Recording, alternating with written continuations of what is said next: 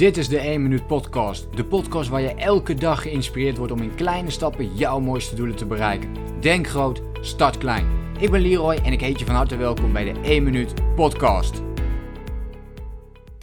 Vandaag ga ik het met je hebben over nog een uh, klassieker wat betreft uh, persoonlijke ontwikkelingsboeken. Zoals je natuurlijk van me weet, De 7 Eigenschappen van Effectief Leiderschap is mijn allereerste boek geweest. Je Ongekende Vermogens, waar ik het vandaag met je over ga hebben, dat is mijn tweede boek geweest. Die heb ik hierna gelezen.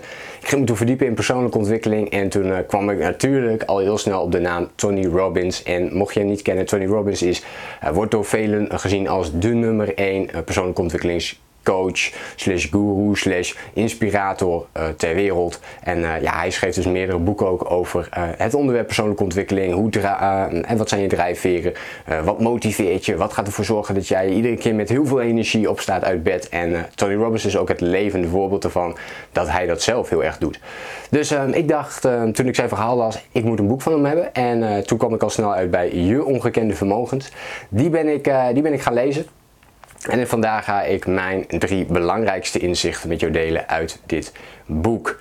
En het allereerste wat ik daarin met je wil delen, en hoe kan het ook anders, maar ook Tony Robbins is hier groot fan van. Ik ben hier ook groot fan van, uh, en dat is doelen stellen. Oké, dus als jij een concreet doel voor jezelf wilt stellen, zegt Tony Robbins ook, dan moet je hele goede vragen aan jezelf gaan stellen.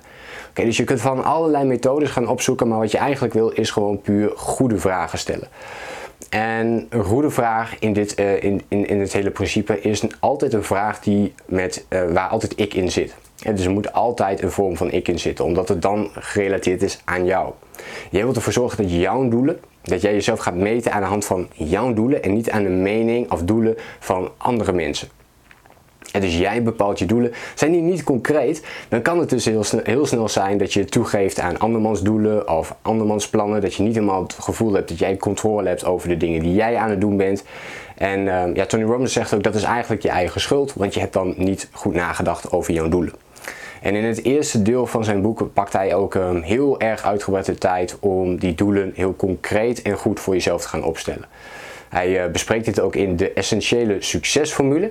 Um, iets wat ik hier niet helemaal met je ga delen, want het zijn een, heleboel stappen. Ik heb het wel uitgebreider, leg ik dit uit in mijn uh, VIP coachingsprogramma. Uh, daar heb ik een aantal boeken samenvattingen ook gemaakt en er zit ook dit boek in met meer, nog veel meer uitgebreidere um, ja, samenvattingen. Um, en ook meerdere lessen over dit boek. Um, mijn het kort beschrijft hij daarin ook van nou, ga nou eerst eens, um, zet alles eens op papier, hè, dus jouw dromen, jouw ideale leefstijl um, en koppel daarna daar doelen aan door goede vragen te stellen. Nou, het tweede inzicht wat ik met je wil delen uit dit boek, um, ook een heel krachtige inzicht is actie ondernemen. En nou ja, ik begin er een beetje met te lachen omdat ik weet dat iedereen hier gewoon tegenaan loopt. Oké, ik ook actie ondernemen. Het is altijd een dingetje om weer meer actie te gaan ondernemen. Om iets meer focus te gaan krijgen. Om iets minder afgeleid te worden. Om weer net iets meer gedaan te kunnen krijgen. Dat, uh, dat hele proces vind ik fascinerend. En Tony Robbins zegt van ja, wil je meer actie ondernemen, dan heb je twee dingen nodig. Ook twee dingen om dat ook daadwerkelijk continu te blijven doen. En het eerste is herhaling. Oké, je moet jezelf gaan herhalen in het actie ondernemen. Dus dat betekent dat je elke dag iets moet gaan doen om actie op te ondernemen. En als je bepaalde gewoontes wilt veranderen, dan, dan wordt het dus echt een herhaling op de herhaling, want dan wordt het ook dezelfde oefening die je de hele tijd aan het uitvoeren bent. En het tweede zegt hij van ja, wil je daar nog meer kracht bij gaan zetten, dan moet, je het, uh, dan moet het vanuit je gevoel gaan komen. Dus je moet gewoon weten wat is je why. Ik kom straks ook nog bij het laatste inzicht op terug. Maar dat is wat je wil weten. Je wilt je why weten. Waarom wil ik dan veranderen? Waarom wil ik actie ondernemen? En deze kun je opsplitsen in twee onderdelen, pijn en plezier. En dus je kunt redenen verzinnen die heel pijnlijk voor jezelf dat je in beweging wilt komen. Dus het kan zijn dat je zegt van ja, ik wil eh, minder op mijn mobiel zitten, want ja, dus, dus wel een, een klein, het is een heel klein voorbeeld eigenlijk. Maar stel je voor, um, pak je iets groter voorbeeld. Je wilt je eigen bedrijf beginnen, maar je bent nog niet begonnen. Uh, je voelt de angst. Nou, wat gaat er gebeuren als je het helemaal niet begint? Dus in de komende uh, eh, 20 jaar heb je nog steeds je eigen bedrijf niet gestart. Wat voor pijn zou dat aan jezelf gaan geven? Nou, dan heb je niet gestart. Je hebt misschien, je voelt uh, dat je niet vrij bent. Je voelt je helemaal vastgezitten in, in een hokje bijvoorbeeld. Ehm, je hebt nog steeds geen, geen tijd voor jezelf. Je, je kunt van alles gaan verzinnen. En hoe meer van die redenen je hebt, zegt Tony Robbins ook, hoe sterker je actie gaat worden. En aan de andere kant geldt het ook voor plezier. Dus wat gaat het betekenen als je nu wel gaat starten met je eigen bedrijf en, ehm, en je gaat de acties ondernemen? Hoe zou het er dan uitzien over bijvoorbeeld 10 jaar? En waar zou je dan uh, staan? En heb je die ook heel helder op papier, dan geldt hier precies hetzelfde voor. Dan ga je meer actie ondernemen. Dus je why op papier zetten is hier een, speelt hier een hele belangrijke rol in. En de derde, sorry, die uh, hierop gericht is, dat is uh, de regie terugpakken wat Tony Robbins omschrijft. Dit is ontzettend belangrijk. Dat jij bepaalt hoe jouw leven eruit komt te zien, los van andere mensen. En uh, dit kun je alleen maar doen door waarden voor jezelf op papier te zetten en ook te leven volgens die waarden. Volgens mij valt mijn stem ondertussen een heel klein beetje weg. Dus mijn excuses daarvoor. Ik wil deze um, deze informatie nog wel even met je delen. Dus ik ga nog wel even door. Maar het kan dus zijn dat ik iets anders ga klinken. Waarschijnlijk.